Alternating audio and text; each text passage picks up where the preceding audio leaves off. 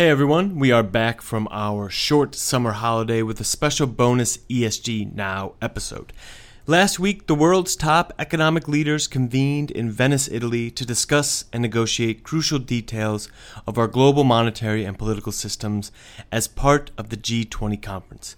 As you can imagine, one of the major challenges the G20 discussed was climate change. And on July 11th, it held what's called the International Conference on Climate in Venice. At the event, leaders convened to promote better global cooperation on climate risks and to lay out their strategies to support the transition towards a low carbon economy and society. The Day of Talks can be found on YouTube. It's about a three hour long video, and if you're interested, it is a comprehensive look into how the transition to a net zero world and the financial sector intertwine. Today, however, we're going to focus on one speech because it was given by our very own Linda Eling Lee, who is our global head of ESG research. In her speech, Linda focused on the dwindling pool of companies that are able to meet the goals set in the Paris Climate Agreement and what should be done to address that in the future. She began her speech by posing a question to the audience on the oddity of time and the impermanence of our economy. I hope you enjoy listening, and we will be back with our regular ESG Now program this Thursday. What will be the largest companies in the world in 2050? So 30 years from now.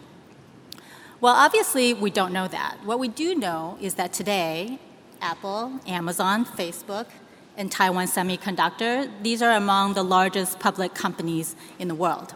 These are the giants that we know from the digital revolution that has really changed all of our lives in the last 30 years.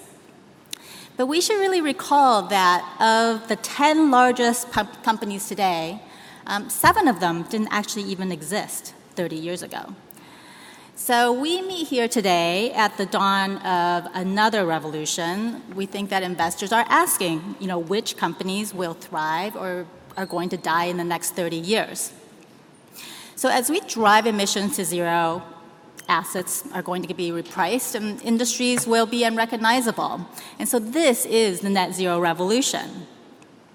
With more than $14.5 trillion that are benchmarked to MSCI's indexes, plus our market leadership in ESG data, ESG ratings, and analytics, we are asked by investors every day how to navigate a low carbon economy.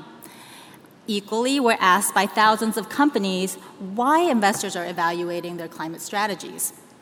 So, I'd like to share three things with you today that we see at the nexus between companies and investors. First is that what investors are holding in their portfolios today isn't going to work for 2050. There are over 9,000 companies in 50 countries um, in MSCI's broadest market index. Uh, this represents the global equity universe. Now, these companies are putting carbon into the atmosphere at a rate that takes the world to more than three degrees warmer by the end of the century. By our calculation, over 90% of all public companies today are not on track to reduce their emissions for keeping global warming to one and a half degrees. Now, how can an investor actually reduce their carbon intensity of their portfolio if the companies in those portfolios aren't actually doing so? Investors really have two choices influence or reallocate. So, as share owners, investors must influence and put pressure on company boards and management to transform their business models. Investors, however, they do need every company on average to reduce carbon intensity by about 10% every year until 2050 just to keep us under one and a half degrees. That's not going to be easy because we have found, of course, that historically fewer than one in four companies has actually managed to reduce their emissions by quite this much. This is just a lot to ask. Or investors can reallocate. Uh, investors can move more of their capital to the decarbonizing companies and away from those that are moving too slowly or maybe not even acting at all. But here, too, there's a hard limit. Uh, remember, 90% of companies are running too hot, right? meaning that their emissions trajectory would actually take us beyond a one and a half to two degree rise in temperature. Now, these too hot companies, um, they're really no longer investable options for a growing number of institutional investors. But these institutional investors have very large pools of capital, and they can't just invest in a smaller and smaller set of companies. So, what the world actually really needs are new companies. They need new businesses to invest in. We really need the tech companies of the future, really the, the innovators of the net zero revolution. Second, the net zero revolution is going to produce not just losers that are holding carbon stranded assets, but some spectacular winners. So, a moment ago, I told you some of the largest companies in the world today. In 1995, at the dawn of the internet, the largest companies included General Electric, ExxonMobil, Royal Dutch Petroleum, Philip Morris. Not one was a technology company. Back then, the market value of the tech sector was about 6% of the global equity universe. Today, it's roughly about 20%. Now, at the dawn of the net zero revolution, we're estimating that fewer than 3% of the companies in the MSCI index actually earn a majority of their revenues from clean energy or low carbon technologies. So, this revolution begins with these companies helping to transform how we produce and how we consume energy. But in time, this revolution won't just be about displacing traditional fossil fuel companies with renewable energy businesses. It's going to be much bigger than that. Just as the digital revolution has reached far beyond the tech sector to really reach every part of our economy, the net zero revolution is not limited to the energy sector. It's going to touch every company in the world sooner than they imagine. Experience has shown us, though, that identifying the winners of the future is not very straightforward. For every Amazon, dozens, if not hundreds, of e commerce companies have fallen by the wayside. And we tend to forget all the social media sites that died off in the wake of Facebook. This push that we have now for sustainability will likewise see its share of failures. Green startups, which remember are still startups, many companies that are competing to invent low carbon solutions are not going to succeed. Yet some, including ones that may not even exist today, could actually emerge as the titans of a net zero world. So, third, how can investors then investigate this future that we've been talking about from the present? Well, in part, they're using indexes. So, think of a basket of companies an index measures the performance of that basket. So if the basket actually has every company in the world in it, then you can weigh the emissions of the world's companies. And then when we embed forward looking climate metrics, you can get a temperature reading, which tells you that the world's companies would take us to over three degrees warmer. Now, I'd like you to imagine that you're at the supermarket. You can choose which companies to actually put into your shopping basket. Next to the prices, you see emissions, or you see a conversion of emissions to a temperature. You can see how every company you put into your shopping basket actually adds to the basket's emissions and changes the basket's temperature.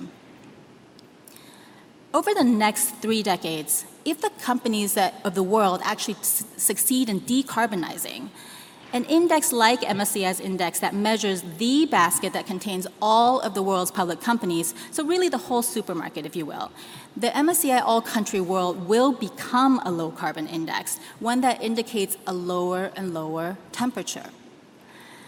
But we're not there yet, right? So between now and then, investors are using different indexes that integrate their climate concerns they're creating alternative shopping baskets of what they consider to be healthier choices to take their investments on a faster glide path towards that convergence. So, then what do investors actually need to take them into this revolution? Our current market infrastructure has evolved to facilitate capital flows that support a carbon intensive economy what we really need is a market infrastructure that's oriented differently, one that actually supports sustainability.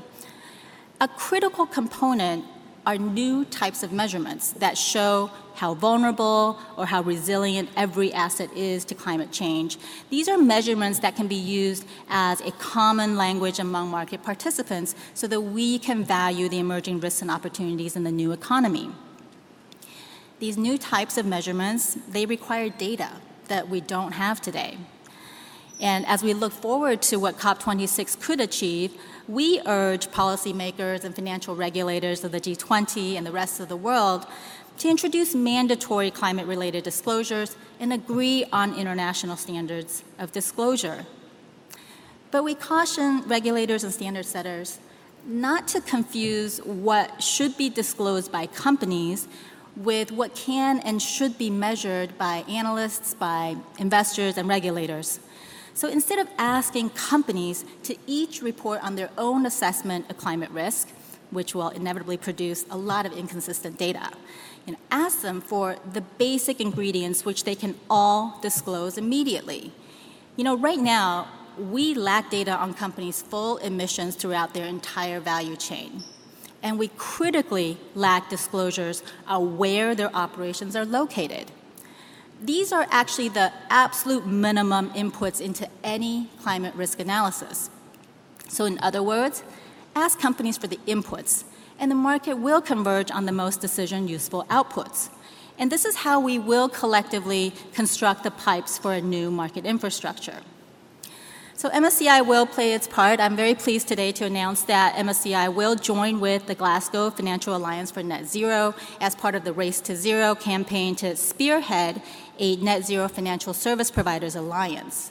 This new alliance will galvanize the world's index and data providers, credit rating agencies, and accounting firms to really lay the tracks that can take investors and companies to a net zero world it would be great if when we look back on 2021, decades from now, we can actually say that this is the moment when the world leaned into its low carbon future, when we entered an era of enterprise and collaboration to make the net zero revolution a reality. Thank you.